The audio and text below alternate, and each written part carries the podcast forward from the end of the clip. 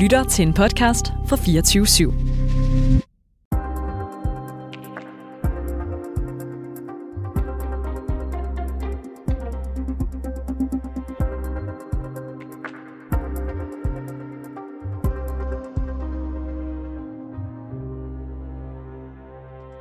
Bliver Europa et øh, bedre sted med øh, Marine Le Pen fra Rassemblement National øh, som præsident i Frankrig?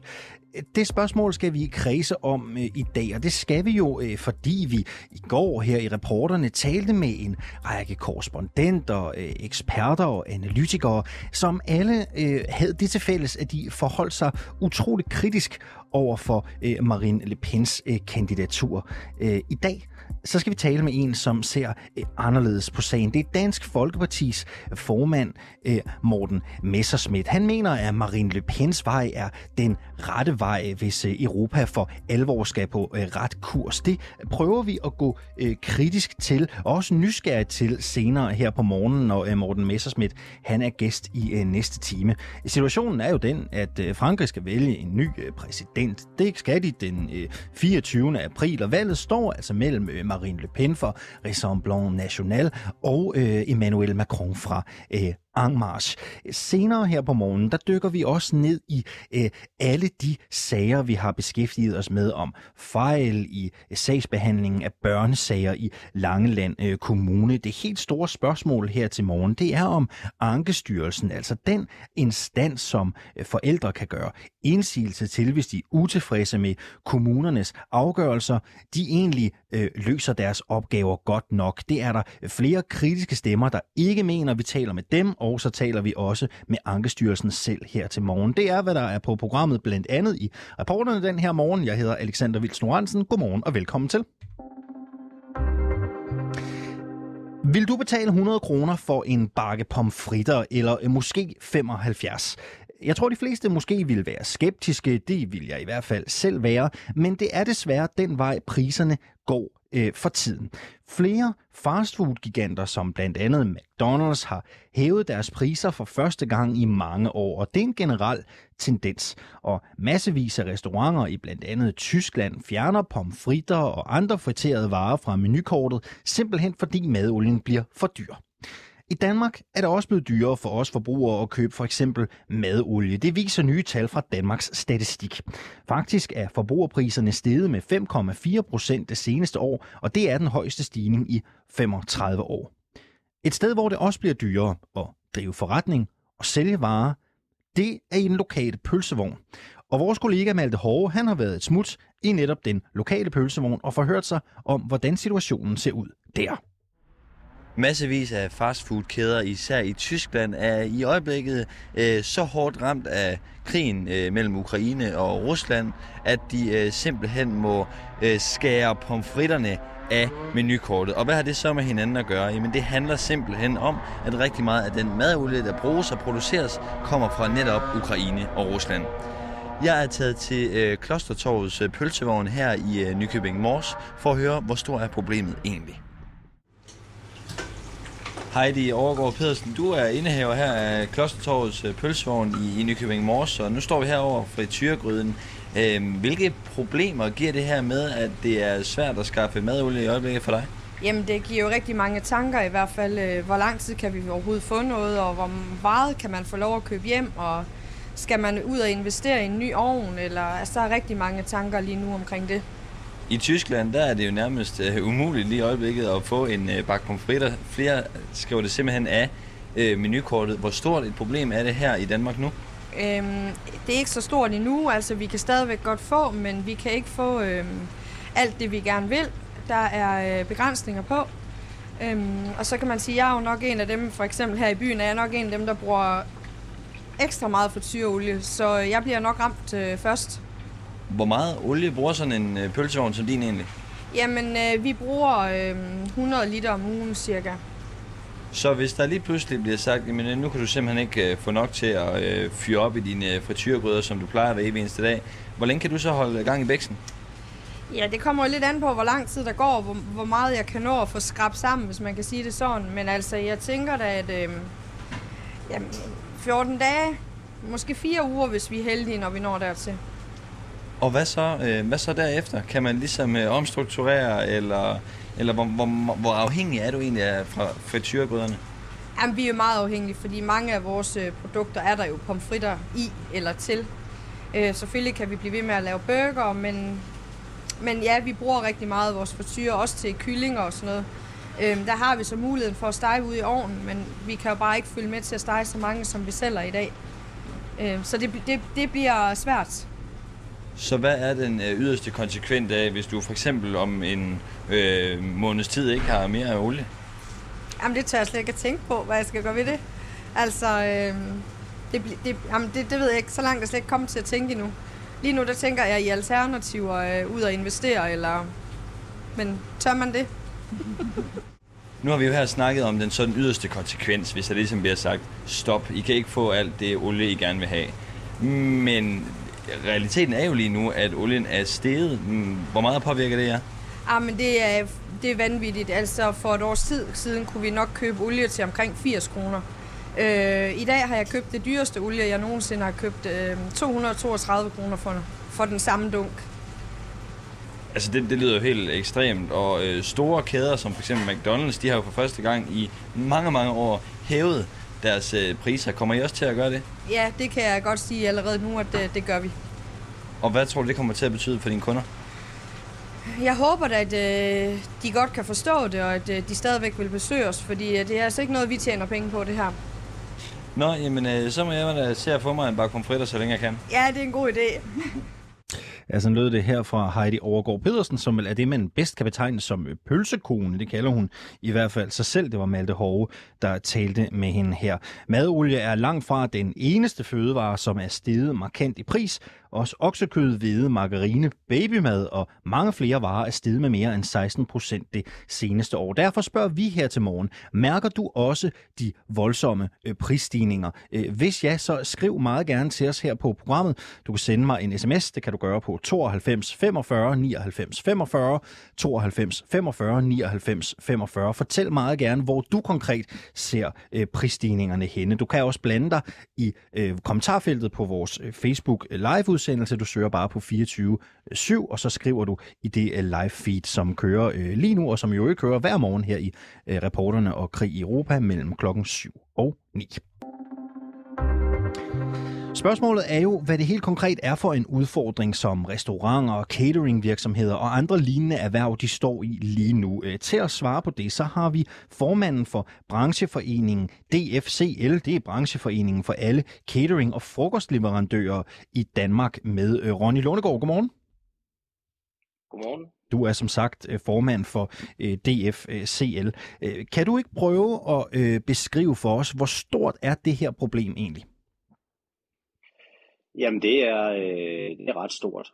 Øh, man kan sige, at øh, det bliver jo gjort ekstra stort af, at vi lige kommer på bagkant af to år med corona, øh, hvor, hvor branchen øh, jo er, øh, ja, er, har været i knæ og, og derfor nu er skulle på fod, og så oplever vi jo så, at de her prisstigninger er med til igen at give udfordringer.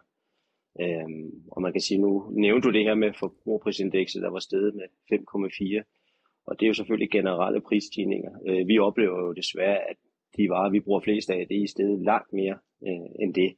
Øh, og igen, du nævnte selv nogle tal. Øh, jeg synes også, det er et sjovt tal, der hedder, hedder laks, er steget over 100 procent.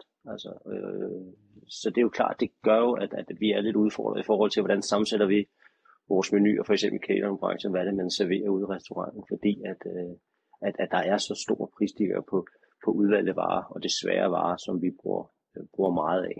Øh, prøv lige at, at lade dvæle ved laksen der. Det kan jo være svært for sådan en uh, almindelig uh, udefra stående at vurdere, hvor dyrt det er blevet. Kan du, kan du prøve at, at sådan tage os igennem, hvor, hvor dyr er det her laks blevet? Altså, hvor, hvor alvorligt er det ud? Jamen, altså, jamen det, altså, det er jo... Øh, for vores vedkommende, jamen øh, øh det laks, vi bruger, jamen det er jo gået fra at koste lidt over 100 kroner til at koste øh, lidt over 200 kroner. Altså ganske ikke en fordobling.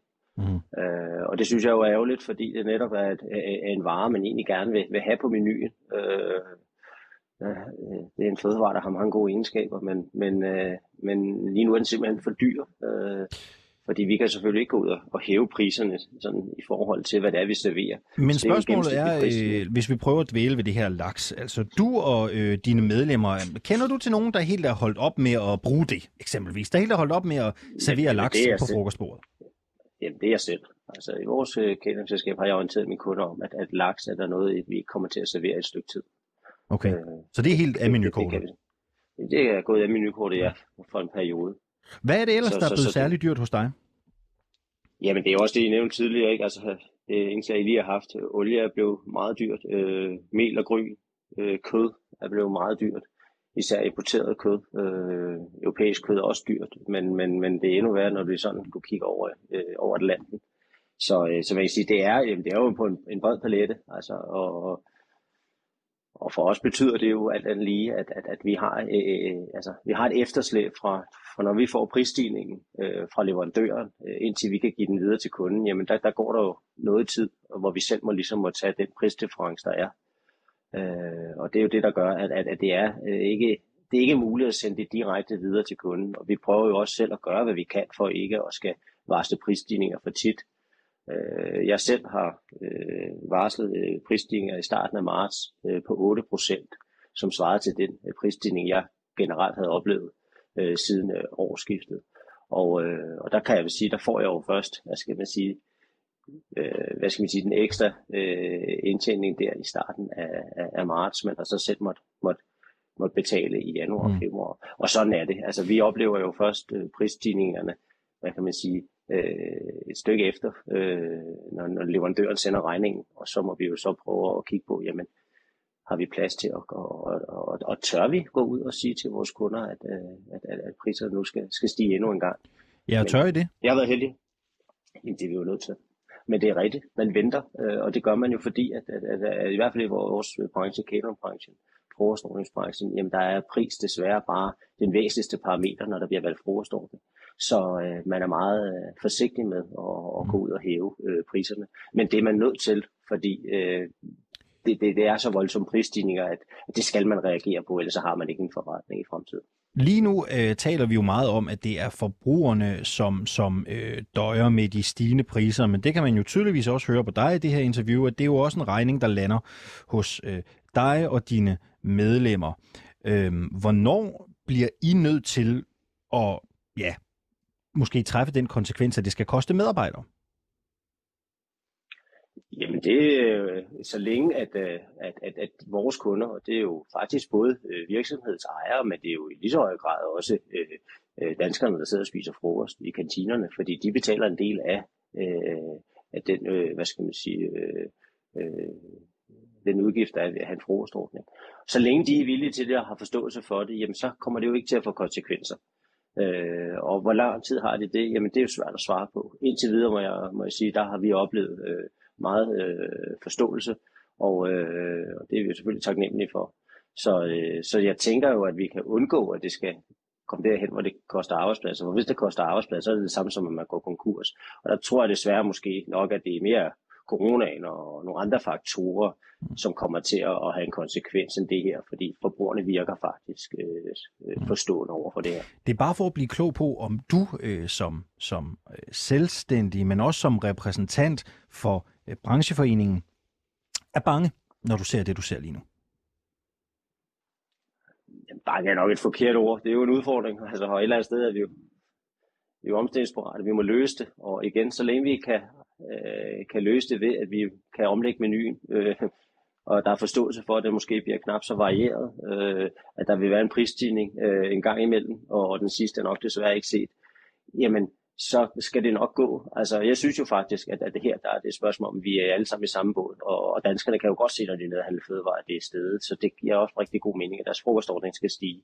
Så, så jeg synes faktisk, at, øh, at, at, at, at, at, at, at vi går ind i det med, med, med, med åben sind og tror på, at, at, at det har lidt forståelse for. Spørgsmålet er jo også, øh, Ronny Lundegård, om man kan øh, udnytte den her øh, triste øh, situation til måske at fremme øh, noget andet. Altså, er det måske nu, man i branchen skal sige, jamen så øh, arbejder vi måske med mindre kød og sådan mere klimavenlige måltider. Kun, kunne det være en, en løsning? Jamen, det er det jo helt automatisk. Altså, det gør vi jo. Altså, det er det er jo sådan, altså frokostbranchen er jo kendetegnende ved, at du har en relativt lav, lav kuvertpris. Man giver 55 kroner for sin frokostordning, sådan i gennemsnit. Det, mm. det er sådan meget, ikke også? Og det er klart, det kan folk jo selv regne ud. Det kan man ikke, altså du ved, der, der skal man virkelig øh, være om sig. Og det er i sådan en situation, jamen så er det klart, så går vi jo ind og siger, jamen så lad os skære på kød. Og det vi faktisk har oplevet, det er jo netop, at folk reagerer ikke på det. Så det er også med til at gøre, at nu bliver vi tvunget til at tænke anderledes. Og forbrugerne derude, øh, jamen det lader til, det har de egentlig også forståelse for. Og derved, som du siger, øh, kan det være med til at, skubbe på en, en omstilling, hvor, hvor, hvor, hvor kød udgør en mindre del. Men nu er det jo ikke kun kød, der er stedet. Det er jo også, altså, som sagt, masser af andre produkter, som mm. vi jo tit også vil erstatte øh, kød med grøntsager og stedet meget. Ikke? Så, så det er klart, det, det vil forhåbentlig skubbe den vej, og det, øh, det skal vi da håbe, at denne her øh, situation kan bidrage til. Men, men, men det er desværre ikke kun kød, der er stedet. Det er jo øh, over en bred kamp. Men altså, ja. Hvis du jo... skal hæve priserne, nu nævner, du, øh, nu nævner du de her 55 øh, øh, kroner for kuvertprisen. Altså, hvor, hvor dyrt kan det blive? Hvad, hvad, hvad, hvad spår du? Jamen det kommer an på, hvad, hvad vi skal bruge situationen til. Fordi mm. som du selv lige nævnte, så kommer man bruge den til at, at omstille. Og øh, for mig at se, vil det jo være en kærkom lejlighed til måske at kigge ind i, også fra regeringens side, og sige, jamen okay, skulle man kigge lidt på for på den korte bane at hjælpe ved at og, og for eksempel øh, give virksomhederne lov til at, at fratrække momsen, når de køber frokostordning. Det er sådan i dag, at øh, øh, når du køber personalegoder generelt set, øh, så kan du få lov at trække momsen fra, bare ikke lige på frokostordningen. Og det kan man synes er lidt mærkeligt, og det kunne man måske genoverveje, fordi det er klart, at hvis virksomhederne kunne spare momsen, når de købte frokostordning, så ville det jo betyde, at de kunne efterspørge en højere kuvertpris øh, for det samme beløb. Og så kunne de jo sætte krav til deres leverandører om, at den mad, der blev leveret, jamen den blev leveret øh, øh, mere bæredygtigt med lokalproducerede råvarer, økologi og andre ting. Så øh, jeg håber jo meget på, at den her situation måske kunne få politikerne til at træffe en kortsigtet, øh, hvad skal man sige, øh, beslutning, der hermed kunne, kunne hjælpe os i forhold til de prisstigninger, vi oplever, men som på den lange bane kunne være med til at understøtte den grønne omstilling. Nu skal du og høre... det mener der er stort potentiale til. Nu skal du høre, jeg slipper dig lige om øh, 30 sekunder, ikke? og så siger jeg velkommen til Orla Hav. Han er erhvervsordfører for Socialdemokratiet. Hvad skal jeg spørge ham om? Du er repræsentant for branchen. Hvad skal vi have svar på? Du skal spørge Orla, hvorfor vi ikke udnytter den situation, der er nu, til at for eksempel fjerne momsen, så virksomhederne kan øh, efterspørge en, øh, en lidt dyre frokostordning.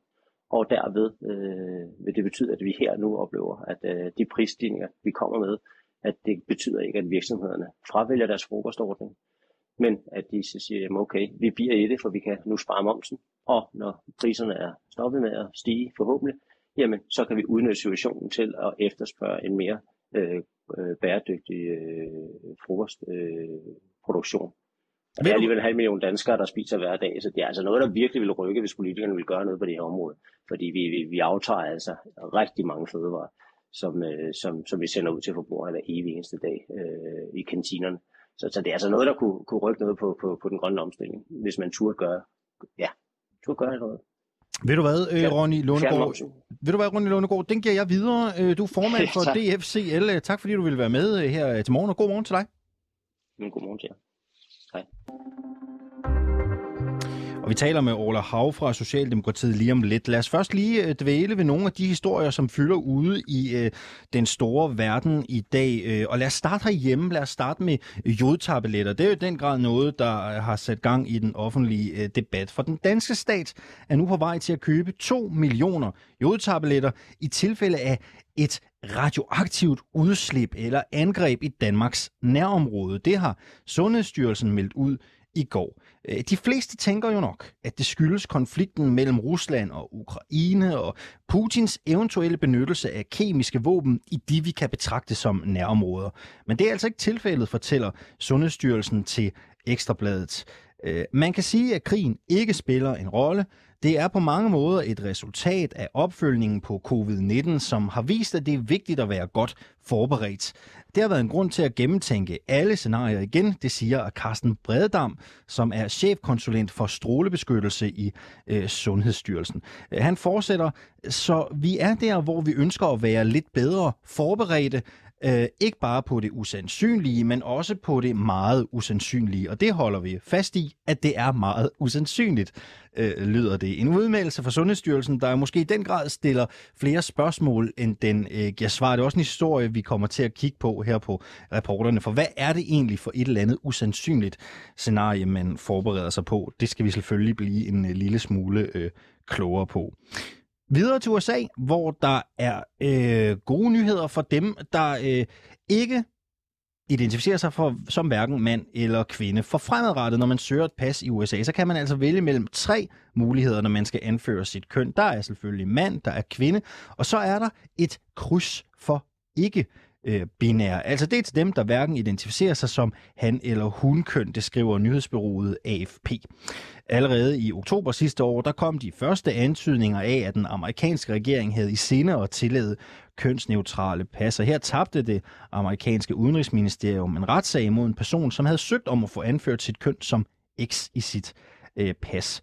Øh, det var dog først øh, i den 31. marts, at amerikanske myndigheder oplyste, at retten til et kønsneutralt pas ville blive udstrakt til alle amerikanere, som øh, ville ønske det. Og det betyder altså, at man øh, i dag øh, kan få kønsneutral pas i New Zealand, øh, Canada og øh, Tyskland. Øh, Her til morgen i reporterne, der taler vi øh, om øh, de stigende øh, priser. Vi oplever de øh, absolut højeste øh, forbrugspriser i 35 år. Forbrugspriserne de er steget med 5,4 øh, procent. Det betyder, at det er blevet dyrere at købe kød, det er blevet dyrere at købe olie, øh, hvede og margarine. Og som vi også hørte Ronny Lånegård, som øh, kommer fra hotel- og øh, restaurationsbranchen, han repræsenterer catering- og frokostleverandørerne i Danmark. Han sagde, priserne er så dyre, at han slet ikke serverer laks mere.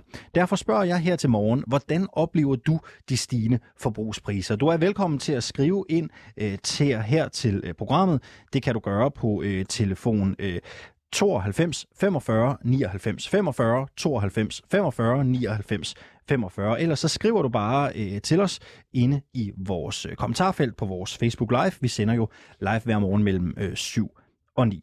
Og inden vi dribler videre, så lovede jeg jo et interview med Orla Hav fra Socialdemokratiet, men han tager altså ikke sin telefon, og det er derfor, jeg står her i studiet og øh, forsøger at padle og drible lidt.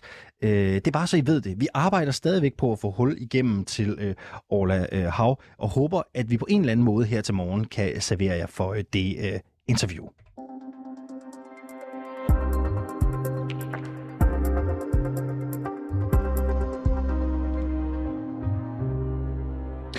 I går morges var en øh, tætpakket Airbus A320, det er sådan et, øh, mellemstort øh, passagerfly, angiveligt tæt på at styrte ned over Magleby Lille, som ligger lige ved Kastrup Lufthavn. Flyet, der var på vej fra Lissabon til København, fløj kun og hold nu fast 100 meter over husstandene i ekstremt lav hastighed, fordi flyet mistede motorkraft og ikke kunne øh, stige. Prøv at forestille dig, scenariet her. Ikke? Du står øh, ude i din have, øh, du kigger op, eller du står nede ved brusen, eller på cykelstien, og lige præcis 100 meter over dig, ikke? så ser du et fly i øh, problemer det er sådan noget, man ikke rigtig kan forestille sig, hvis man ikke har oplevet det. Men det er der jo måske nogen, der har ude i området øh, omkring Magleby Lille. Øh, så lad os lige prøve at ringe rundt og høre, om der måske skulle være nogen derude, som har set det her. Øh, fordi jeg kunne faktisk godt tænke mig at høre, hvad man egentlig tænker, når man ser sådan en øh, flyver der 100 meter over øh, ens øh, hoved. Lad os lige prøve. Vi har jo ikke nogen aftale med nogen øh, derude, men lad os prøve at ringe og se, om vi ikke kan øh, komme igennem. Vi prøver at ringe til Ole Jørgen øh, Krongård. Min kollega Oliver Bernsen har fundet et par øh, af de lokale. Lad os prøve at høre, om han er op tidligt her til morgen og kan fortælle, om han egentlig ved noget. Det er Ole. Godmorgen, Ole. Du taler med øh, Alexander Lorentzen. Jeg ringer fra øh, Radio 24-7's morgenprogram, Reporterne. Øhm, jeg står i et studie lige nu, og vil høre, om jeg må stille dig et, et lynhurtigt spørgsmål. Helt ufarligt. Nej, tak. Det må jeg ikke. Nej, tak. Ved du hvad? Nej, God tak. morgen til dig. Ja, lige måde. Hej. Tak, tak skal du have, du. Vi prøver at ringe øh, videre. Det er jo øh, helt fair. Øh, det kan jo også være lidt voldsomt at blive taget på sengen kl. 7.30. Måske da, hvis man har øh, påskeferie.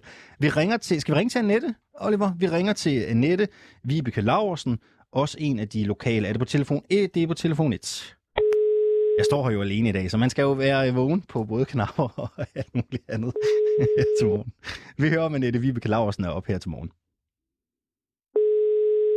som sagt fordi, at et Airbus-fly, altså i går, fløj meget, meget lavt over byens tage omkring Magleby Lille. Et øh, stort fly, øh, der fløj 100 meter over hustagen, simpelthen fordi, at det manglede øh, motorkraft og ikke kunne stige. Velkommen til voicemail. Der er heller ikke hul forbindelsen der. Skal vi prøve en mere, Oliver? Altså nu kan vi lige så godt bare give den gas, ikke? Vi tager Maria Lund Kok og hører, om hun er stået op her til morgen. Jeg tænker sådan, det kan jo også godt være, men jeg forestiller mig jo bare, at når man bor sådan et småt sted, så har alle lagt mærke til det der. Ja, Godmorgen, Maria. Du taler med jeg vil Alex. lige besvare dit opkald lige nu. Snydt af telefonsvar. sådan, sådan skal det være en gang imellem. Og har vi en mere, Oliver? Skal vi prøve Preben Torek? Det er den sidste, vi har. Ah, vi har måske to mere. Lad os prøve at se, om vi kan få hul igennem derude. Det var vist et nummer, der ikke var i du der. Vi prøver den sidste. Øh, ja, det er også en, der hedder Kronegård. Vi ringer til Ole Krongård, nu prøver vi Peter Kronegård. Det er to forskellige numre. Lad os se, om det ikke er to forskellige mennesker. Det kan også være, at de bor sammen. Det ved man jo ikke. Lad os se. Og han tager telefonen.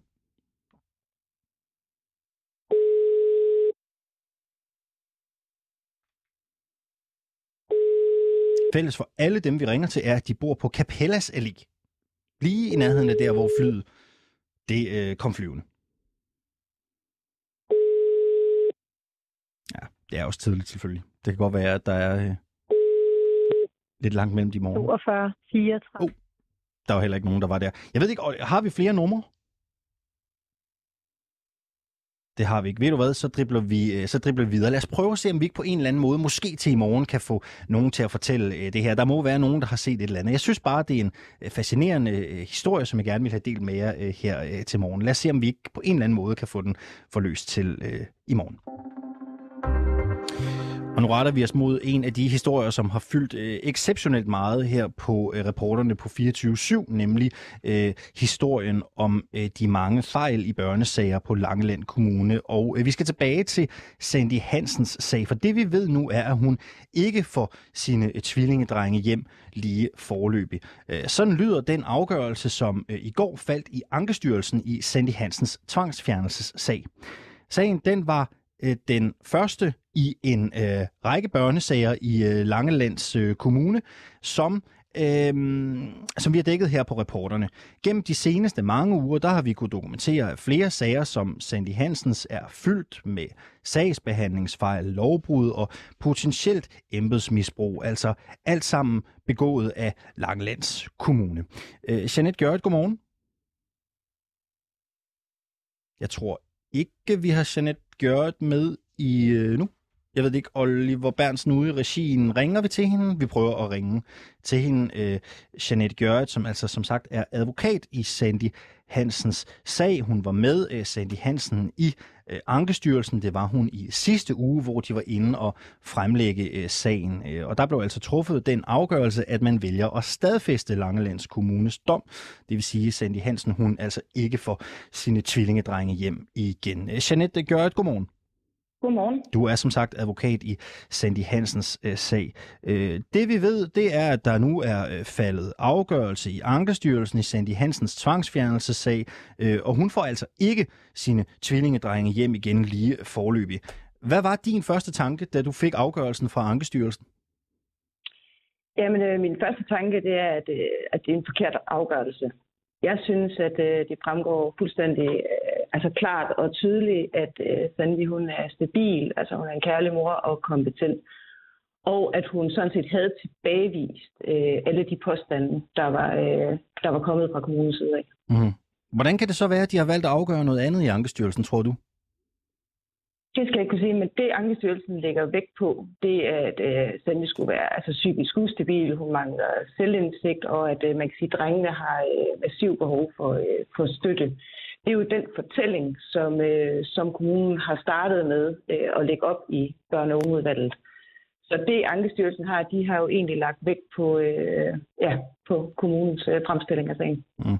Øhm, sidst vi talte sammen, øh, eller der talte vi to vist faktisk ikke sammen, men du sad i en bil sammen med Sandy Hansen øh, på vej til Ankestyrelsen i København. Det var i sidste uge.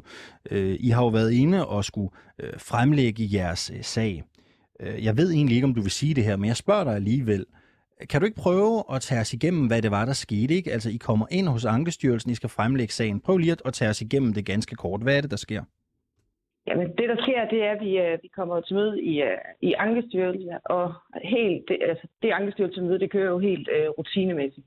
Sandelig bliver øh, stillet nogle, nogle spørgsmål, og så kommer man jo med øh, nogle bemærkninger om, hvorfor man mener, at sagen det skal have det udfald, som vi mente.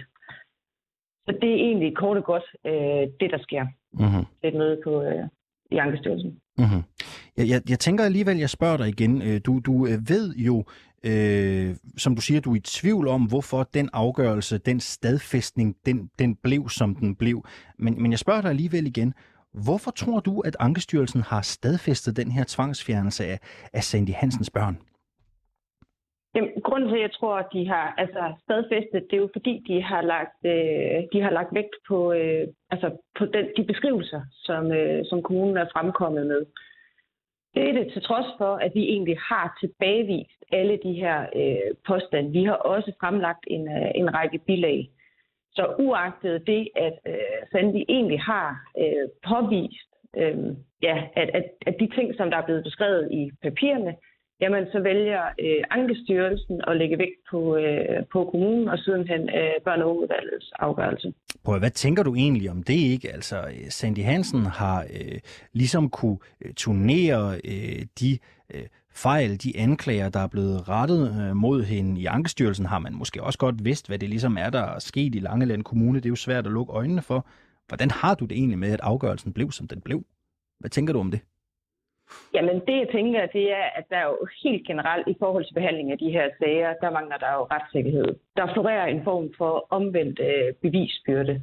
Og selvom man egentlig løfter den bevisbyrde, og man får påvist, at det ikke er korrekt, jamen det er jo alligevel ikke nok til, at man får øh, omgjort en, øh, en afgørelse. Så jeg tænker jo, at det er et stort problem helt generelt i de her sager, at, øh, at der ingen retssikkerhed er for forældre og børn. Det kan godt være, at det er et kantet spørgsmål, men set i lyset af det, var turen i Ankestyrelsen så måske i virkeligheden helt øh, spildt? Tror du overhovedet, der var noget at komme efter? Øh, til sydenheden ikke. Det kan vi jo se af, øh, af afgørelsen, men det er de muligheder, som øh, man har. Det er jo den instans, man har, hvis man ikke er enig i en afgørelse fra øh, børne- og ungeudvalget.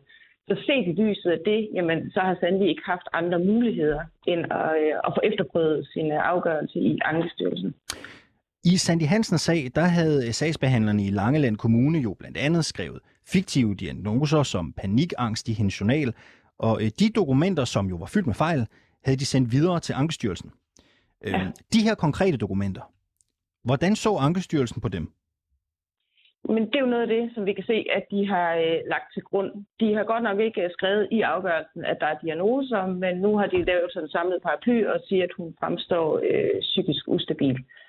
Og nu vil jeg godt lide- altså jeg har jo haft Sandy i rigtig lang tid som klient, og jeg har aldrig oplevet hende som øh, psykisk ustabil. Tværtimod, så fremstår hun altid rolig og konstruktiv til møder, både med mig og i forhold til kommunen. Jeg har faktisk ikke et eneste eksempel på, at der har været noget afvigende i forhold til en. Men det er jo til sydenladende det, som øh, man lægger vægt på. Vi skal vel lige være helt skarpe på det her. Øh, du er lidt inde på det, ikke? Men, men nu, nu spørger jeg bare helt konkret, så vi kan få skåret øh, kagen skarpt. Ikke? Vi skal tale med Ankestyrelsen, vi skal tale med vicedirektøren derindefra senere. Derfor spørger jeg dig også nu. Kan du nævne konkrete eksempler på ting, som Ankestyrelsen har lagt vægt på i den her sag, der er decideret fejlagtige? Ja, altså de, de begrunder det jo med, de har sådan tre pinde, de nærmest begrunder det her med. Og det ene, det er jo det, som jeg lige nævnte før, i forhold til, at hun skulle være øh, psykisk ustabil. Øh, det er jo ikke korrekt. Altså hun har en mild form for borderline, som også er tidligere kommet frem. Så fremgår det også af afgørelsen, at hun mangler selvindsigt i hendes problemer. Det mener jeg også er øh, tilbagevist. Det fremgår af tidligere akter, akter fuldstændig klart og utvetydigt, at hun, øh, hun tager gerne imod støtte, og hun profiterer rigtig meget af støtten, og hun har masser af selvindsigt i hendes egne udfordringer. Det var også derfor, hun øh, på det tidspunkt, hvor hun ikke havde det så godt, lå øh, drengene anbringe frivilligt. Det er jo netop fordi, hun har selvindsigt. Så det mener jeg jo er decideret forkert øh, at skrive det i afgørelsen. Om lidt så taler jeg med Hanne Sibe. Hun er advokat og har speciale i tvangsfjernelse. Hun retter en meget skarp kritik af Ankestyrelsen som instans. Hun kommer til at sige noget med, at vi jo lever i et uland, og at Ankestyrelsen i virkeligheden øh, måske er fyldt med inhabile aktører. Er du enig i den kritik? Ja, jeg kan tilslutte mig fuldt ud øh, han siger, hvis øh, i hvert fald de bemærkninger, som du fremkommer med der. Ja, ja. Er det korrupt? Om det er korrupt, det kommer jo an på, altså hvis vi dykker ned i de enkelte tilfælde. Men ja, det er jo, det er jo sådan nogle lignende tilstande, vi har. Det vi jo kan konstatere, det er, at forældrene bare ingen retssikkerhed har. Det var et ja Man så. har jo en følelse, man har jo en følelse af, at, øh, at tingene ikke bliver øh, prøvet ordentligt. Der er en masse muligheder, som vi har i, man kan sige, det øvrige retssystem, som man bare ikke har i Var, det her var, var det et ja til, at det var et korrupt system? Ja, det kan, det, ja, det kan vi godt stå ind for. Ja, det, øh, Hold op. det. Skarp kritik. Øh, ved du hvad, inden vi slipper dig. Vi kan jo ikke tale med Sandy Hansen i dag, eller vi har i hvert fald ikke et interview med hende i dag. Hvordan reagerede hun, da hun fik afgørelsen? Hun reagerede øh, egentlig meget roligt. Øh, hun havde jo altså frygtet det værste, men blev selvfølgelig enormt berørt og enormt ked af afgørelsen. Og nu skal mig og Sandy jo have nogle, øh, nogle drøftelser af, øh, hvordan vi kommer videre. Ja, hvad tænker du, der skal ske? Det er det, vi skal have nogle øh, drøftelser af, om, øh, om, altså, om virkeligheden skal påranke det her ind til, øh, til retten, eller vi skal arbejde videre en anden vej. Det, øh, nu skal vi lige have lidt ro på, og så skal vi ligesom have drøftet, hvad er mulighederne. Janet Gørret, øh, du er advokat med speciale i tvangsfjernelse. Ved du hvad, der står ikke i mit manus, hvor du er fra. Øh, kan du ikke lige sige det også, så får vi øh, titlen helt på plads. Jo, øh, jeg er et stadig advokatfirma. Stage advokatfirma. Tusind tak skal du have, fordi du var med øh, her øh, til morgen. Ja, så tak. Godt. Og vi bliver altså ved Ankestyrelsen, for hvor grundig er styrelsen egentlig, når den træffer afgørelser? Vi kan jo lige helt kort nævne, at Ankestyrelsen det er altså den instans, man som borger kan anke en sag til, hvis man for eksempel er uenig i en beslutning om tvangsfjernelse, som børne- og ungeudvalget i en kommune har truffet. Ankestyrelsen hører ind under Social- og Ældreministeriet, og til at genbehandle tvangsanbringelsesager sidder der to beskikkede medlemmer, der er udpeget af Socialministeren til at repræsentere befolkningen bredt, som det hedder. Og så er der to jurister ansat i Ankestyrelsen samt en børnesagkyndig, der kan råde og vejlede. Ankestyrelsens selverklærede mål, det er, som der står i deres strategi, at styrke retssikkerheden for øh, borgerne. Her for et øjeblik siden hørte vi Jeanette Gjørret, hun er advokat fra Stage Advokater, og hun var mere tilbøjelig til at kalde det et øh, korrupt system. Spørgsmålet er så, om Ankestyrelsen lever op til de mål. Hanne Sibe, godmorgen. Godmorgen. Du er advokat i firmaet Bornes og Sibe, og du specialiserer dig i tvangsfjernelsesager. Ja, det gør jeg. Du mener ikke, at Ankestyrelsen lever op til sit mål om at sikre borgernes retssikkerhed. Hvorfor ikke? Når, der, når man er inde på et område som anbringelse af børn, så er man inde på et område, som er det mest indgribende for et barn øh, i hele dets liv øh, og dens familie. Og der er det meget, meget vigtigt at have en grundig prøvelse. Det, som det drejer sig om, det er, at man skal sørge for, at alt øh, formalitet og det materielle, det bliver overholdt, så vi er sikre på, at det er de rigtige børn, som bliver fjernet, og kun de rigtige børn. Så hvis ikke Ankestyrelsen lever op til sit mål om at sikre borgernes retssikkerhed, hvad gør de så? Jamen, så risikerer vi, at vi øh, får fjernet nogle, nogle forkerte børn, eller at, vi, at der er nogle børn, som vi ikke får fjernet, hvis det er sådan, at vi ikke sikrer den her retssikkerhed. Når vi skal, når vi skal snakke om et retssamfund, jamen, så er det vigtigt, at, at øh, der er nogle retsgarantier, som skal overholdes, for at øh, ikke så meget for, for, øh, for, for parterne selv, men mere for, at vi går ind og, og sikrer, at, at det er de rigtige beslutninger, som vi når frem til i de her alvorlige sager. Mm. Øh, det, er bare, det kan godt være, det er et dumt spørgsmål, ikke? men de siger selv, de er sat i verden for at sikre borgernes retssikkerhed. Det siger du, de ikke gør. Hvis du så skulle sige noget andet, som de gør, altså hvad, hvis de ikke sikrer retssikkerheden, hvad gør de så? Hvad er deres opgave så, som du ser det? Jamen, ja, altså det er at, at, at træffe nogle beslutninger og, og hjælpe kommunerne med at træffe nogle beslutninger. Det kan være, at det er det, som det drejer sig om.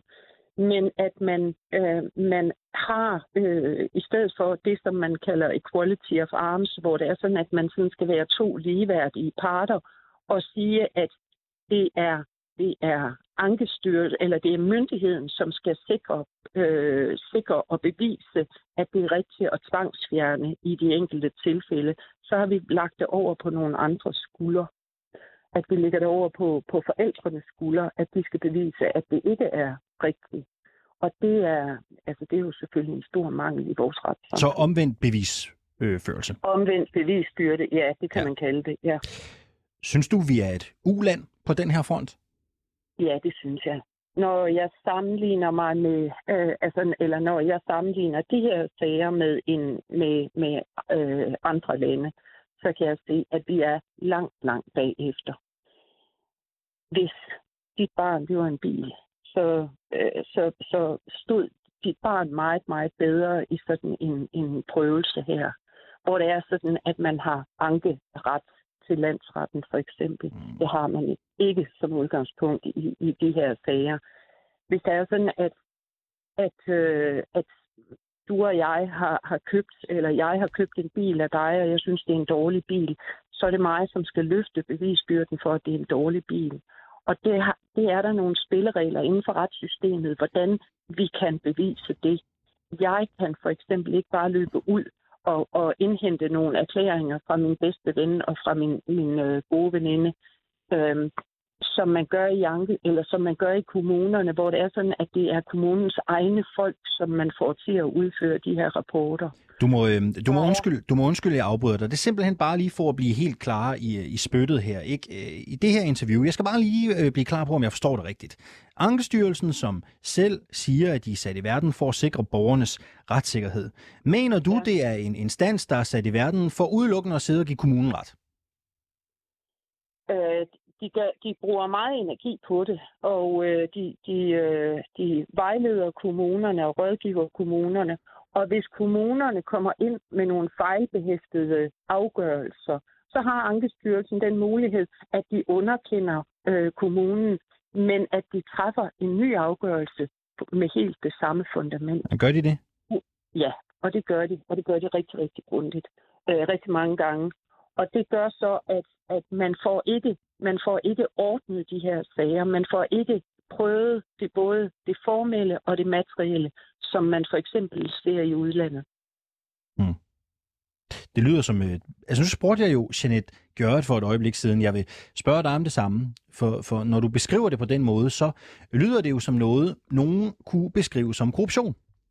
Ja. Synes du også det? Ja, det er klart. Det er sgu en vild kritik. Det er klart. Ja, men øh, og, og korruption, når det er sådan, at vi snakker om, om korruption i Danmark, jamen, så er det sådan noget personal gain, at, at uh, politimanden får, øh, får så også mange penge for et eller andet, eller uh, sagsbehandleren kan få nogle penge for, for et eller andet.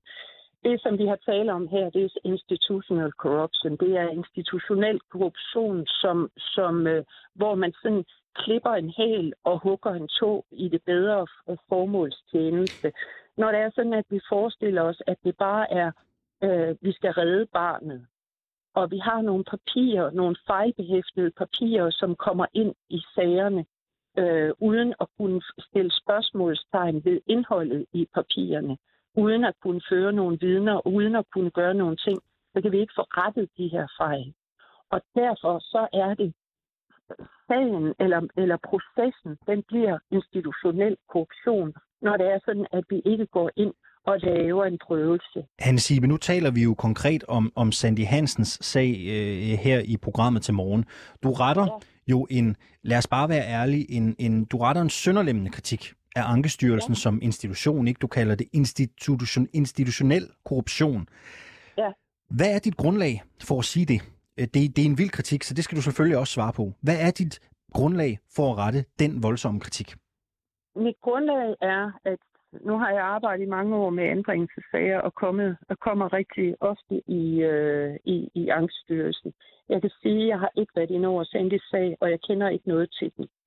Men jeg kan, øh, det, som jeg har gjort, er at læse afgørelser fra udlandet, afgørelser, fra, som er kommet til Menneskerettighedsdomstolen, hvor jeg ser, at de bliver kritiseret. Øh, Norge, som har haft nogle, nogle, øh, nogle sager, bliver kritiseret for, for, øh, for processer, som er langt opfylder i langt højere grad øh, øh, retsstatsprincipper øh, i forhold til, hvad vi ser i Danmark. Når du går ind i en retssag i Danmark, så er der en prøvelse på imellem 20 og 40 minutter, hvor forældrene kan lov, få lov til at sidde og forsvare sig. I udlandet, de norske sager blandt andet, jamen der er der, øh, der, er der øh, sat dage af til de her processer, mm. hvor det er sådan, at man kan indkalde vidner, hvor man kan kontraafhøre, når der ligger nogle, nogle, nogle, øh, når der ligger nogle, nogle rapporter, øh, som, som øh, der er blevet udformet, har man lov til at indkalde de pågældende personer for at kunne stille kritiske spørgsmål til dem. Hans Sibe, igen i forlængelse af den kritik, du retter af Ankestyrelsen og deres praksis og deres afgørelser, og det faktum, at de øh, stadfæster afgørelser fra kommuner, som er baseret på fejlagtige dokumenter. Mener du så som advokat overhovedet, at øh, Ankestyrelsen som institution er, øh, øh, er noget værd?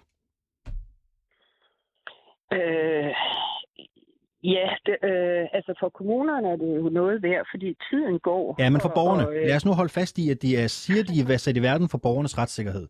Hvis vi holder ja, fast i den øh, raison d'etre, er det så noget værd? Øh, ikke så længe de ikke har en grundlæggende prøvelse. En dybgående prøvelse. Så det er et nej? Ja, det er nej. Ja. Hvad er konsekvensen af, at systemet er indrettet, som det er? Det er, at vi er øh, øh, rundt i kommunerne, er der meget stor forskel på, hvor meget man anbringer. Nogle kommuner er man måske dygtig til at anbringe, og anbringe de rigtige, og i andre kommuner er man rigtig dårlig til at anbringe, og anbringer måske øh, for lidt eller for meget, og de forkerte. De her fejl bliver ikke opdaget, når de kommer ind til Ankestyrelsen, ved at vi ikke har en dybgrundprøvelse. Ved at vi har øh, nogle, nogle ganske korte ankemøder på 20 minutter, hvor forældrene de kan sætte sig ned og, og øh, prøve øh, sætte sig ned og, og, og forsvare, øh, uden at kunne selv få lov til at indhente statsoplysninger, eller hvad hedder det, indhente nye erklæringer. Mm.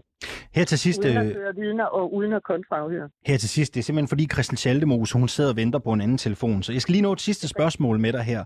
Øh, ja. Sådan bare ren nysgerrighed. Nu taler jeg med Ankestyrelsens vicedirektør kl. lidt over 8. Hvor mange gange har du oplevet, at Ankestyrelsen har omstødt en uh, tvangsfjernelse? Um, det har jeg simpelthen ikke talt på. Det, Nej. det er få, få gange. Det er få gange. Men, men, men det er meget svært, at, og, øh, altså, det, vi, vi vinder ikke sagerne i Ankestyrelsen, vi vinder dem mellem prøvelserne. Godt. Øh, hvor, vi, hvor vi går i kommunerne, og så får, får øh, øh, prøve at, at gå den vej. Men det er meget svært at vinde en, en, uh, vinde en sag. Hanne Sibe, du er advokat fra Bonnes og Sibe Advokater. Tak fordi du var med her til morgen. Velbekomme. Og vi er som sagt ikke færdige med at dække Ankestyrelsens praksis her til morgen. Øh, klokken cirka 7 minutter over 8 på den anden side nyhedsoverblikket, der taler jeg med vicedirektøren for Ankestyrelsen, som svarer på den, øh, skal vi bare sige, sønderlemmende kritik, der bliver øh, rettet øh, her øh, til morgen.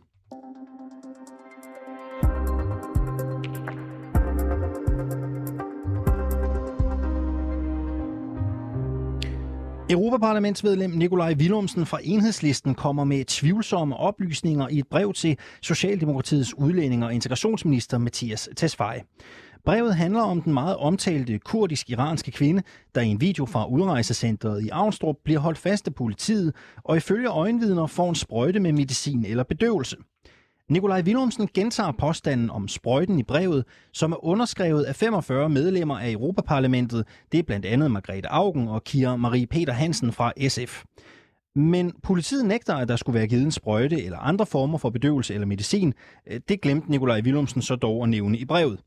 Vi har selvfølgelig forsøgt at få et interview med Nikolaj Willumsen og de to SF'ere, men det har ikke været muligt. Derfor så har vi ringet til en af dem, som har valgt ikke at underskrive brevet. Det er dig, Christel Schaldemose. Godmorgen. Godmorgen. Du er medlem af Europaparlamentet for Socialdemokratiet.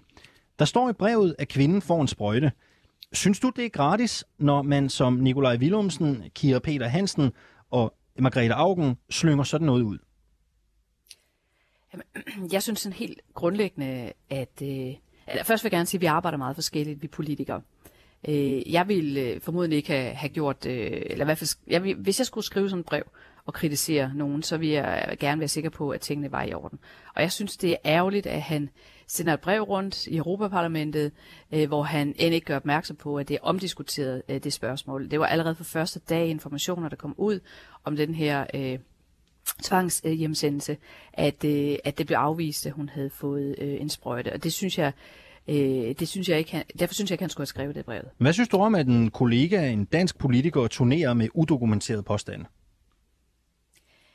Jamen, som sagt, så arbejder vi øh, meget forskelligt, og, og jeg tror, at øh, det her det skyldes, at, øh, at øh, Nikolaj og jeg, vi ser meget forskelligt på, øh, hvordan øh, udlændingereglerne skal være øh, i Danmark, øh, og vel også, øh, han, øh, hans parti sidder ikke i regering og har aldrig gjort det, øh, og derfor er det måske også øh, altså, nemt for ham at og, og sådan prøve at skabe en stemning i Europaparlamentet og få kollegaer til at skrive under.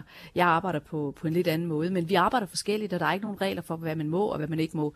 Jeg vil nok have sørget for, hvis jeg havde skrevet brev øh, til danske myndigheder mm. og prøve at holde mig på, på den sikre side af, af, af det, der var fakta. Det er jo bare, øh, brevet er jo underskrevet af 45 medlemmer af Europaparlamentet. Nikolaj Willumsen, han har ligesom været på turné rundt for at få underskrifter til det her brev, øh, øh, hvor han lufter nogle, lad os bare kalde det udokumenterede påstande. Christel Tjallemose, nogen ville måske, hvis de var sure eller grove, sige, at det var sådan noget, sådan en form for, hvad skal man sige, avanceret femte kolonne virksomhed mod Danmark. Hvad, hvad tænker du om det? Det sætter jo Danmark i et dårligt lys, ikke? Jeg, jeg, jeg synes måske at sige femte kolonne er, er et voldsomt øh, udtryk. Det vil jeg ikke selv bruge. Øh, men, men altså, det er jo, det er jo ofte et, et, et, en arbejdsmetode, som, øh, som ses øh, fra, fra yderfløjene, at man, at man vælger at kritisere på den her måde her. Hvis man ikke sidder i regeringen og aldrig tager ansvar. Men, men, men sagen er også, at altså, det er jo fuldt øh, lovligt. Svarer jo, øh, og han kan jo gøre, hvad han vil. Øh, jeg synes bare, at man skal sørge for at være savlig i, i, øh, i sin breve. Jeg har haft kollegaer fra min socialdemokratiske gruppe, og det er jo ikke nogen, altså, det er jo ikke nogen hemmelighed, at der er mange socialdemokrater i Europa, som ikke kan lide den øh, udlændingepolitik, som vi øh, fører mm. i Danmark. Men, men de ringer øh, dog trods alt og skriver til mig og spørger, det her brev her, hvad er der egentlig op og ned i den her sag her? Og det vil sige, at der er heldigvis nogle af dem, øh, der er klar over, at, øh, at man ikke 100% kan regne øh, med øh, alle de informationer, der er i brevet. Og det glæder mig faktisk, at jeg over for mine socialdemokrater kunne, øh, kunne i hvert fald fortælle, hvordan jeg så på, på sagen. Jeg synes, at det er vigtigt, at man holder sig til, øh, til det, der er fakta. Mm. Det han heller ikke skriver i brevet, det er, at vi har et system, hvor man får prøvet sin sag, øh, og man kan anke øh, osv. osv. Øh, og alt sammen er, er jo sket i den pågældende sag. Og til sidst så øh, er det her det er den ultimative yderste løsning. Øh, og jeg synes heller ikke, det ser pænt ud. Men, øh, men hvis man har et system, hvor man siger, at man ikke kan blive i Danmark, hvis ikke man har krav på at få asyl, så, øh, så er det jo her jo den ultimative løsning, øh, som heldigvis ikke bliver brugt særligt tit, det her med at tvangs øh, hjemsende. Synes du, han skal trække sin påstand tilbage? Bare kort her til sidst. Jeg synes, det havde klædt øh, Nikolaj at være lidt mere tydelig. Øh, han er bare sådan, ah, men jeg var ikke rigtig klar over. Altså, det var man klar over allerede fra dag et, sagen kom frem. Jeg synes, det havde klædt Nikolaj Willumsen at, at skrive det her brev ordentligt, øh, og, og ja, også at, at sende rundt, at, at, det, at det, han havde skrevet, ikke var, var, var tilfældet. Eller i hvert fald, at, at der ikke er dokumentation for, at han har skrevet rigtigt. Det burde han have gjort. Det har han ikke gjort. Men nu er der i hvert fald øh, nogle danske lyttere, der kan finde ud af, at, øh, at han har skrevet nogle ting, som han ikke burde have gjort. Tak skal du have, fordi du var med her til morgen, Christel Tjellemose. Selv tak. Medlem af Europaparlamentet for Socialdemokratiet. Nikolaj Willumsen han sendte i øvrigt brevet en uge efter, at Nordsjællands politi første gang havde afvist, at kvinden fik medicin eller bedøvelse. Han har også sendt brevet til EU-kommissæren for migration og asyl. Hun hedder Ylva Johansson. Vi fortsætter selvfølgelig med at prøve at få et interview med Nikolaj Willumsen. Vi vil nemlig gerne spørge, om han har faktatjekket de andre påstande i brevet, nu når den med bedøvelsen øh, slap igennem nåløjet. Øh, vi har meget mere om sagen om den kurdisk-iranske kvinde i morgen, hvor vi kan fortælle, at hun har fået afvisning på asyl flere gange og har skiftet forklaring om, øh, hvorfor hun søger øh, asyl. Mærker du også øh, de store øh, prisstigninger på fødevarer? Det er de største prisstigninger i 35 år, så bland dig i debatten her til morgen. Skriv til mig på 92 45 99 45, 92 45 99 45, eller bland dig på vores Facebook Live.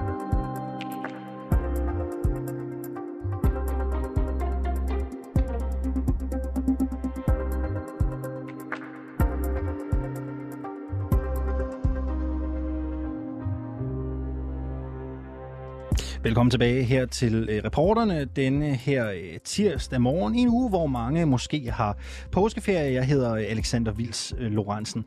På en morgen, hvor vi taler en del om stigende priser. For i Danmark, der er det blevet dyrere for os forbrugere at købe alt lige fra madolie til kød til fisk. Det viser nye tal fra Danmarks Statistik. Forbrugerpriserne de er steget med 5,4 procent det seneste år, og det er altså den højeste stigning i 35 år. Øh, her til morgen, der spørger jeg jer, hvordan mærker I de stigende priser på øh, fødevarer, på forbrugsvarer. Meld gerne ind i øh, debatten. Det kan I gøre ved at skrive til mig. Det gør I på øh, telefon øh, 92 45 99 45, altså 92 45 99 45. Ellers så kan du blande dig i øh, debatten ved at øh, kommentere live på vores øh, Facebook live feed på 24-7's Facebook-side. Om cirka 10 minutter, så taler jeg med Morten Messersmith, og jeg spørger ham, om Europa vil blive et bedre sted med Marine Le Pen som fransk øh, præsident. Vi har øh, sat massivt fokus på det franske præsidentvalg her på reporterne. I går talte vi med mange kritiske Le Pen-stemmer. I dag der taler vi med nogle af de positive. Velkommen indenfor. Er der ingen retssikkerhed i Danmark, når det handler om tvangsfjernelser af børn? Øh, det er det spørgsmål, det skal kredse om nu. For tidligere på morgenen, der bragte vi en opfølgning på Sandy Hansens sag om tvangsfjernelsen af hendes to drenge, fordi Ankestyrelsen har stadfæstet Langeland Kommunes beslutning om tvangsanbringelse. I den forbindelse talte vi med Hanne Sibe. Hun er advokat med speciale i tvangsfjernelse, og hun fremlagde en usædvanlig hård kritik af Ankestyrelsens arbejde. Hun sagde decideret, at den er ikke noget værd, som den ser ud som institution i dag. Hun sagde også, at der er tale om et korrupt øh, system. Øh, den kritik, den bliver delt af en række advokater og juridiske eksperter, vi har talt med her på, rekord, her på reporterne. Vi har talt med fem øh, jurister og øh, en lektor i øh, socialret. Øh, kritikken den går hovedsageligt på tre ting. Det er alt for kort sagsbehandlingstid, ingen efterprøvelse af indholdet i sagsakterne, og forældre, som ikke har en chance for at modbevise øh, kommunens påstande. Øh, godmorgen og velkommen til dig, Marie Pantmann. Tak skal du have. Du er vicedirektør i Ankestyrelsen, og tak fordi du stiller op og svarer på kritikken her til morgen. Øhm, først og fremmest, mener du selv, at Ankestyrelsen lever op til det selverklærede mål om at styrke retssikkerheden for borgerne i tvangsanbringelsessager?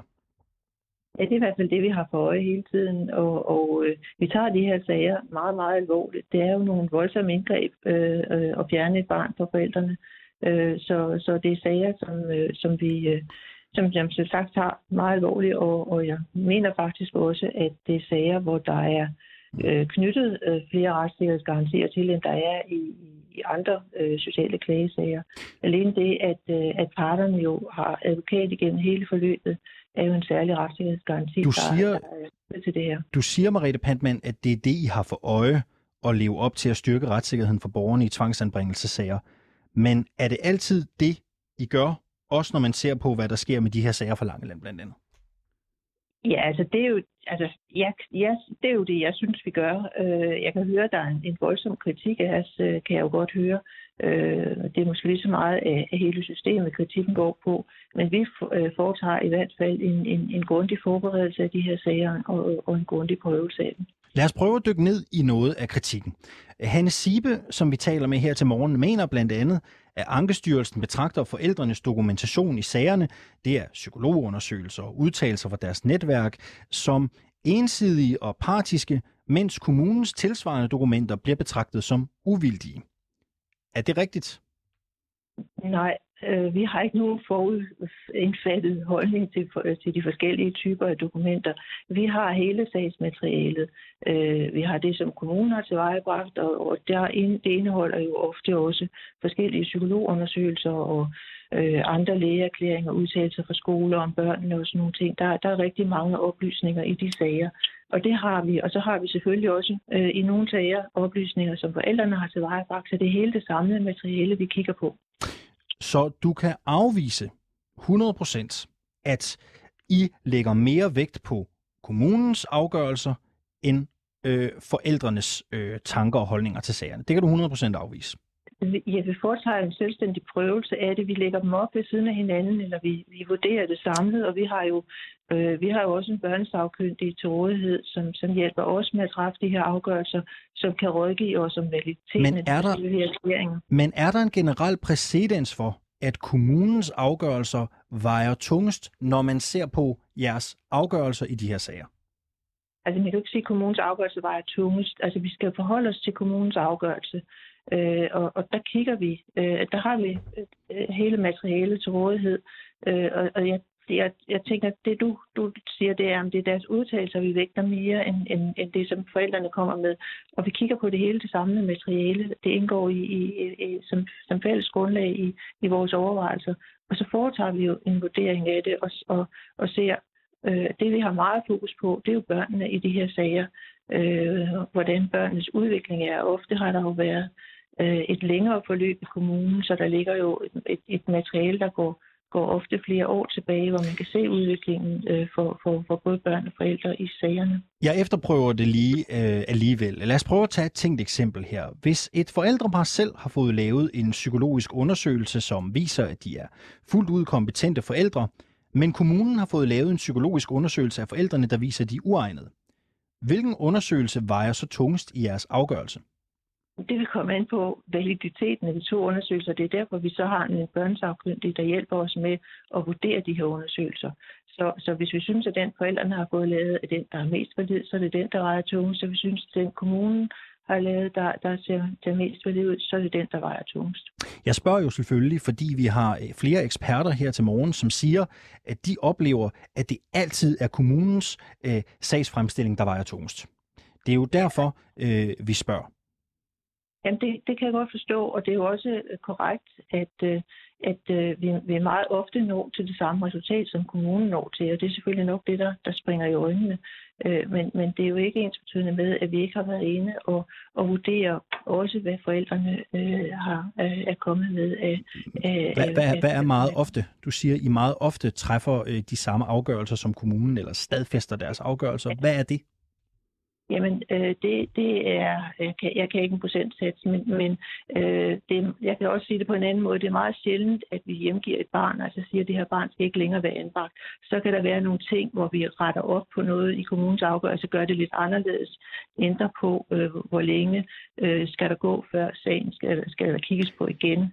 Er det, er det øh, også øh, mener vi også, at der er nogle forhold hos børnene, som er sådan set afgørende for, at de skal være anbragt. Og sådan nogle, sådan nogle øh, øh, omstændigheder kan vi ændre, men, men det samlede resultat for forældrene og børnene vil jo nok være, at vi stadfæster, fordi vi siger, at børnene fortsat skal være anbragt, og det gør vi i, i over 90 procent af sagerne. I over 90 procent af sagerne. Ja, ja. Vi har i vores dækning af de her sager set eksempler på, at kommunerne videresender fejlbehæftede dokumenter til Ankestyrelsen, mm. hvor forældrene blandt andet er blevet diagnostiseret med psykiske lidelser, de slet ikke har. Hvordan sikrer I, at de dokumenter, I bliver præsenteret for, er korrekte? Altså ofte vil vi jo, eller det, det tror jeg, siger, vi næsten altid vil have i sådan nogle tilfælde, vil vi have øh, nogle lægeerklæringer også, der, vis, der, der beskriver forældrene. Øh, så så der, vil, der vil vi jo kunne, kunne selv kunne se, hvad er det for nogle, nogle øh, diagnoser og, og, og lidelser, øh, de pågældende forældre har. Og så er det jo så også noget af det, som, som netop advokaterne øh, kan være med til at påpege, når sagen bliver behandlet hos os, at her er der tale om, om øh, en, en, en, en, forkert gengivelse i det, kommunen har udarbejdet. Det er bare... Det er jo ikke, det er jo ikke kommunens, Nej. det er jo ikke kommunens øh, forelæggelse for børn- og ungeudvalget, som vi, vi kigger på alene. Vi kigger på det samlede materiale, også alle de lægeerklæringer og udtalelser, der ligger bagved. Det er bare fordi, nu ved jeg godt, du kan jo ikke sådan forholde dig til konkrete sager, men, men, men i en af de sager, vi har beskæftiget os med, er der jo øh, tale om en, en, en klient, som har fået skrevet fiktive diagnoser øh, med panikangst i øh, journalen. Øh, og her er der alligevel øh, tale om, Øh, at, at, at den afgørelse, kommunen har truffet om, om tvangsanbringelse, den er blevet stadfæstet i Ankestyrelsen. Det er bare for, det er bare for at spørge igen, altså øhm, med det en mente, øhm, mener du så stadig, at Ankestyrelsen lever op til jeres selverklærede mål om at, at styrke borgernes retssikkerhed? Ja, det gør jeg. Øh, og det, der nok også er vigtigt at sige, at det er, at det vi har rigtig, rigtig meget fokus på, når vi træffer den her type afgørelse, det er jo børnene. Det er jo, det, er jo, det er jo dem, der er i fokus for os. Det er, hvilke vanskeligheder har de her børn, og hvad skal der til for at hjælpe de her børn, for at de kan komme på, på øh, kan, kan få det bedre. Øh, det er det, der er vores fokus. Jeg er godt klar over, at, at forældrene selvfølgelig... Øh, Men vil, vil børnene ikke helst være sammen med deres forældre, hvis de er egnet til det? Jo, hvis de er egnet til det, så er det selvfølgelig klart, at, at, at, at, at så øh, er det det, der... Øh, eller det er, jo, det er jo en del af, af, af hele grundlaget for de her afgørelser, at, at hvis, hvis, hvis, øh, eller regelsættet for det her, at hvis, hvis de problemer, børnene har, de kan håndteres i hjemmet, så skal de håndteres i hjemmet. Men hvis vi ud fra de oplysninger, vi har, vurderer, at det kan de ikke, så, så bliver det en anbringelse. Prøv at høre, det er bare, øh, fordi her til morgen taler vi om øh, sager, hvor en kommune har skrevet fiktive diagnoser ind i en sag, så er de videresendt bilagene øh, til jer. Det er bare for at være helt skarp, altså risikerer I at træffe afgørelser på fejlagtige oplysninger? I sådan en situation, der vil jeg gå ud fra, at advokaten så har gjort os opmærksom på, at her der taler om en fiktiv øh, diagnose, og, og, og vi vil jo også kunne se, øh, i de lærerklæringer, der ligger, hvad det er for... for, for, for øh, det, det, jo, det, det er bare for at blive helt skarpe. Kan, kan, kan du garantere, at ingen tvangsfjernelser er blevet opretholdt på et fejlagtigt grundlag? Jamen, øh, jeg ved ikke, hvad du, hvordan jeg skal garantere det. Jeg kan sige, at vi kigger på det, og det kan godt være, at der, øh, som du, når du siger, der har været indskrevet en, en forkert diagnose, så har vi haft det materiale til øh, at, at kigge på. Men samtidig har vi jo haft noget, der kunne korrigere det. Så derfor mener jeg ikke, man kan sige, at vi har truffet på et forkert grundlag, fordi vi har haft et, et bredere grundlag. Vi har haft det fulde grundlag, og det er det, vi træffer afgørelse på. Det er bare fordi, Mariette Pantmann, der er jo flere eksperter, som retter en skarp kritik mod øh, det grundlag, man træffer afgørelser på. Blandt andet, at der er en konkret kommune i Danmark, som har haft rod i deres behandling af de her børnesager. Det er bare for at spørge dig, øh, for det dig og Ankestyrelsen til at tænke over jeres praksis. Altså, hvordan I arbejder med de her sager. For det jer til at, at, at stoppe op og tænke, der er måske noget her, vi skal efterprøve i højere grad der, det, det, der er jo også rettet en, en alvorlig kritik af os, og, og, og øh, i, i det, du har fremlagt her i dag. Øh, og, og, og det, jeg kan sige, det er, at, at vi tager de her sager meget alvorligt. Øh, vi vi øh, kigger meget grundigt på det materiale, vi får ind. Øh, vi, vi, øh, øh vi, vi forlader os ikke kun på det, vi får fra kommunen. Hvor, hvor lang tid bruger I på at sætte jer ind i sådan en sag? Hvad, hvad, hvad tager det af tid, når du siger, at I arbejder grundigt med det? Hvad, hvor lang tid bruger I? Jamen, en, en sagsbehandler samler, øh, eller læser jo alt materialet igennem og, og udvælger så de, de øh, dokumenter, som man synes er væsentligst for, for mødet at have med. Så indhenter vi yderligere oplysninger. Vi får altid nye oplysninger ind, efter at sagen har været børne- og ungevalget, hvor vi får en ny beskrivelse af, hvis der har været samvær. Men nogle af, de her, nogle af de her sager kan måske have 400 siders bilag. Altså, hvor, hvor lang tid bruger I på at sætte jer ned og læse det? Ja, det kan jeg ikke svare dig på. Øh, det, det, hvor lang tid det, det præcis tager. Det kan jeg ikke svare dig på. Sidste spørgsmål her. I Norge og England, der kan proceduren og efterprøvelsen af sagsakterne i ankede sager om tvangsanbringelse tage flere dage at behandle. Det siger Hanne Sibe, som vi talte med tidligere. Kan du forstå, hvis man som advokat og forældre i en sag mener, at en halv time i Ankestyrelsen er for kort tid? Det, det kan jeg godt forstå, som jeg synes som forældre, men det, det er de rammer, vi har. Og jeg skal også sige, at, at øh, omkring øh, 70-80 procent af vores afgørelser går jo videre til domstolen, og så får de en ny prøvelse ved domstolen. Så vi er jo den sidste instans. Der er en meget, meget stor andel af sagerne, der går til domstolene, og der er en, en særlig nem adgang til at få dem forelagt på domstolen, netop fordi deres indgribende sager, det følger af grundloven det her, at, at øh, hvis, hvis forældrene ønsker, at domstolen skal kigge på deres sag, eller vurdere deres sag, så sørger vi for, at den bliver bragt videre. Men hvorfor er man længere? Hvorfor tager man sig længere tid til at behandle sager i Norge og England, end man gør i Danmark? Det, det, det kan jo virke øh, besynderligt at lande, vi sammenligner os med, bruger flere dage på det, når man, øh, som Sandy Hansen oplever, at man får en halv time ikke? i Ankestyrelsen. Ja, og det er så, fordi man har valgt en anden myndighed, der skal træffe den afgørelse, end det i Danmark. Er vi bedre herhjemme, end de er i Norge og England? Er vi hurtigere og mere effektive? Ja, jeg vil ikke sige, at det handler om at være hurtig og effektiv i de her sager. Det handler det jo om at, at, at være grundig i det, og jeg tror, at, at, at øh, antallet af anbringelser i, i Norge og Danmark Øh, ja, det tør jeg ikke sige, hvordan det ligger, men, men, men jeg ved, der har været lavet undersøgelser af det, og jeg mener ikke, at der er de store forskelle. Okay. Mariette Pantmann, vicedirektør i Ankestyrelsen. Tak fordi du var med her til morgen. Selv tak. Slaget kommer til at slå mellem Marine Le Pen fra Rassemblement National og Emmanuel Macron fra En Marche, når franskmændene skal vælge deres næste præsident den 24. april. Det står klart efter første valgrunde søndag. I går der talte vi med korrespondenter og analytikere om valget mellem de to præsidentkandidater, og fælles for dem var, at de alle var meget skeptiske over for Le Pen. Derfor så skal vi høre fra en i dag, som mener, at Le Pens vej måske kan være vejen øh, frem. Det er dig, Morten Messersmith. Godmorgen. Ja, det ved jeg ikke. Jeg har ikke nogen, altså principielt har jeg ikke nogen holdning til, hvad øh, frie folk de skal stemme ved et øh, parlamentsvalg, men jeg vil gerne forholde mig til, hvad, øh, hvad øh, der kan ske, og hvilke fordele eller ulemper der kan være ved henholdsvis Macron og Le Pen. Lad os prøve at starte med Le Pen. Ikke? Altså, det, vi, det skal ikke være nogen hemmelighed. Jeg har talt med rigtig mange, som mener, at der er ikke nogen fordele, hvis øh, Marine Le Pen bliver øh, præsident i Frankrig. Hvordan kunne, lad os bare tage de store briller på, Europa, ikke? Hvordan tror du, Europa for eksempel kunne blive et bedre sted med Marine Le Pen i spidsen for Frankrig, som jo er et af de store lande i EU? Ja, altså jeg vil starte med at sige, hvor er det uklogt øh, af folk at rende rundt og sige, at øh, et bestemt valg, som en øh, nært allieret må træffe, øh, vil kun være forbundet med ulemper og uhensigtsmæssigheder. Så tror jeg virkelig, det er bedre bare at tige stille.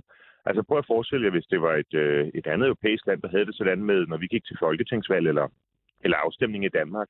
Det er ikke lige noget, der gør det nemmere efter valget så er truffet at øh, få et godt samarbejde. Men noget af det, som jo er interessant, øh, og som man skal øh, vælge penne blandt andet, og som man skal øh, øh, holde sig for øje, det er, at de seneste år er EU jo forandret øh, derved, at Storbritannien er væk. Storbritannien, som øh, igennem rigtig mange år har været den øh, stopklods, der har holdt igen, når, øh, når EU, øh, hvad kan man sige, eliten, eller hvad vi vil kalde det, nede i Bruxelles, har ønsket stadig mere union og stadig tættere integration osv. Og der vil det selvfølgelig være interessant, hvad for en rolle Le Pen så vil, vil spille. Hun, er jo, hun har jo skiftet, stiftet med parti, øh, hun har skiftet mm. øh, politik og form osv.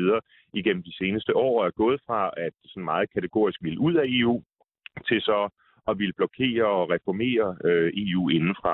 Og det synes jeg selvfølgelig, øh, både som privatperson og politiker, er, er interessant, når der er nogen øh, i de forskellige regeringskontorer omkring, der ikke bare siger øh, javol, hver gang øh, kommissionen taler. Le Pen er jo af mange blevet øh, skarpt kritiseret for sin... Øh kan man måske sige manglende afstandstagen til den øh, russiske invasion af Ukraine og sine standpunkter generelt i forhold til Rusland. Øh, blandt andet har hun jo sagt flere gange, øh, at Rusland og Putin stadig vil kunne blive allieret med Europa, hvis krigen slutter. Hvad tænker du egentlig om det? Er det problematisk? Øh, det lyder som lidt af et drømmescenarie. Øh, der var jo for 20 år siden var der jo seriøse sam altså under øh, Bush øh, Jr. var der jo seriøse samtaler om, hvorvidt øh, Rusland en dag kunne, øh, kunne forenes på en eller anden måde med, med NATO. Det ville jo være øh, enormt smukt, men nok også totalt urealistisk, øh, i hvert fald under, under Putin og under det regime, der er øh, Men det er bare, når, når, når vi ser på det, øh, den ageren Putin har lige nu, ikke? Øh, annekteringen af Krim øh, for mange år tilbage i 14, ikke? Og, og, og, og det med at gå ind i Ukraine nu, øh, mener du stadigvæk, altså ligesom Marine Le Pen, altså kan du afvise, at Putin med det, han har i bagagen nu, en dag kan blive en allieret med EU? Ja, det har jeg aldrig ment. Det ved jeg, det vil jeg godt lide, når jeg beder om at dokumentere. Nej, nej, nej, nej, det, nej, det er ikke det. Det er bare mere, om du mener, øh, om, om du ligesom Marine Le Pen tænker, at det kunne være en mulighed. Jeg beklager, hvis jeg fik sagt, at du mente det. Ja, hvorfor skulle jeg mene det? Altså, okay. øh, jeg har altid forholdt mig ret skeptisk over for Putin. Jeg var endda valgobservatør første gang. Øh, Putin stillede op til, øh, til valg og var øh, engageret i valget i, øh, i, i Rusland øh, og rapporterede hjem for, øh, for Europarådet og så videre. Nej, jeg har altid været meget kritisk over for den linje, som, som Putin har lagt både internt og, og eksternt. Mm. Det er jo ikke nogen hemmelighed, så hvis vi skal vende tilbage til temaet, at man generelt i Frankrig jo har haft et andet, sådan historisk set, og mere venskabeligt øh, forhold til, til Rusland, øh, end, øh, end vi har været vant til i, øh, i Norden for eksempel. Du har mm. også set øh, Putin jo de her efter en meget kendte billeder øh, holde møder med Macron foran et meget, meget langt bord så videre. Altså, man har generelt i fransk politik haft et, en tro på, at man diplomatisk kunne håndtere Rusland, hvor vi i nord af helt åbenlyst geografiske årsager har været mere bekymrede for, hvad de kunne finde på over i Kreml. Så det skal man lægge ind, når man, øh, når man prøver at vurdere, øh, hvordan forskellige kandidater i, øh, til det franske præsidentvalg vil agere i forhold til, til Rusland. Men tror du, det kunne være et problem med en præsident i Frankrig, et af de helt store lande i Europa, som ikke kan udelukke, at Putin kan komme med ind i varmen som allieret? Kunne det være et problem? Øh, nu hører jeg jo til den, øh, hvad kan man sige, folkeligt forankrede øh, del af dansk politik, der mener, at det ikke er EU, øh, der skal afgøre dansk udenrigspolitik, men derimod danskerne. Øh, og hvad øh, Le Pen eventuelt på en god eller dårlig dag måtte mene for sit eget lands vedkommende, øh, det vedkommer sådan set ikke mig. Jeg har ikke nogen øh, overhovedet varme følelser i forhold til Rusland. Faktisk har jeg været forslagsstiller, jeg var den, der skrev forslaget, om at vi skal lave et, øh, et alternativ til FN, nemlig et demokratiernes øh, forsamlinger, hvor man kan stå sammen på tværs af Atlanten øh, imod de lande, der udvikler sig despotisk. Øhm, det er der så sjovt nok ikke så mange af mine pro-europæiske kollegaer på Christiansborg, der gerne vil, fordi de mener, at EU skal dundre og have, have, have hele autoriteten. Ikke? Øhm, så øhm, så altså, det er så ikke fuldstændig klart for mig, hvad det er, jeg skal forholde mig til, men jeg kan sige i hvert fald der, hvad jeg, hvad jeg selv mener. Det, det er mest bare for at finde ud af, øh, nu har vi to kandidater til det franske præsidentvalg. Vi har Marine Le Pen, og vi har øh, Emmanuel øh, Macron.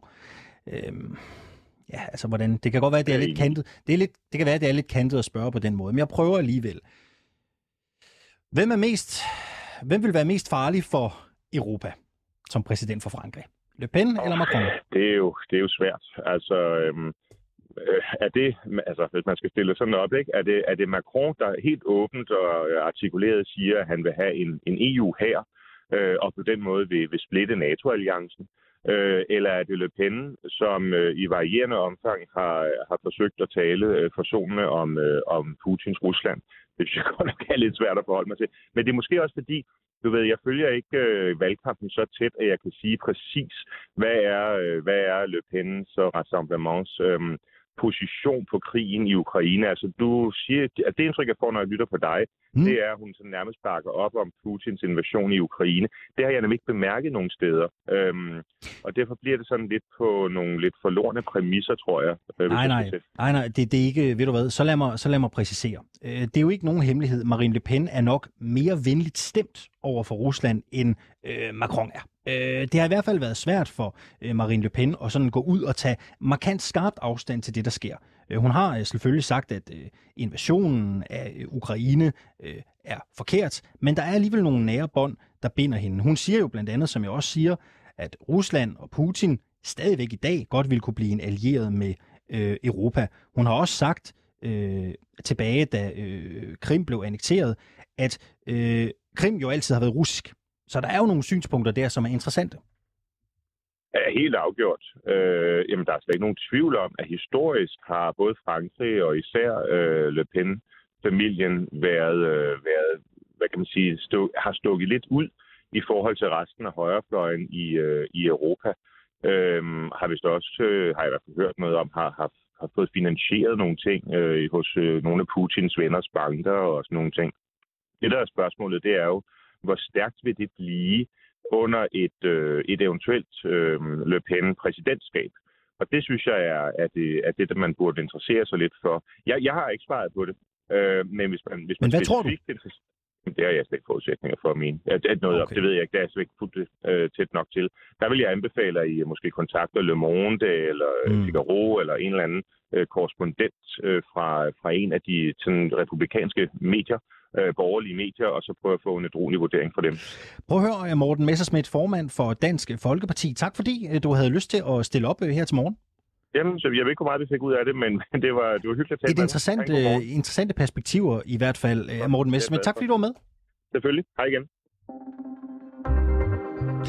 Og det var sådan set, hvad der var på øh, programmet for reporterne den her øh, morgen. Oliver Bernsen har øh, produceret. Og så vil jeg bare sige, at du kan jo altid finde alle afsnit af reporterne der, hvor du henter din podcast. Idéer, tips og tricks til redaktionen kan du også skrive til os på reporterne 247.dk altså reporterne 24 og så syv.dk. Kære lytter, du har lyttet til et program fra 24 /7. Du kan finde meget mere modig, nysgerrig og magtkritisk taleradio på 24 7 appen Hent den i App Store og Google Play.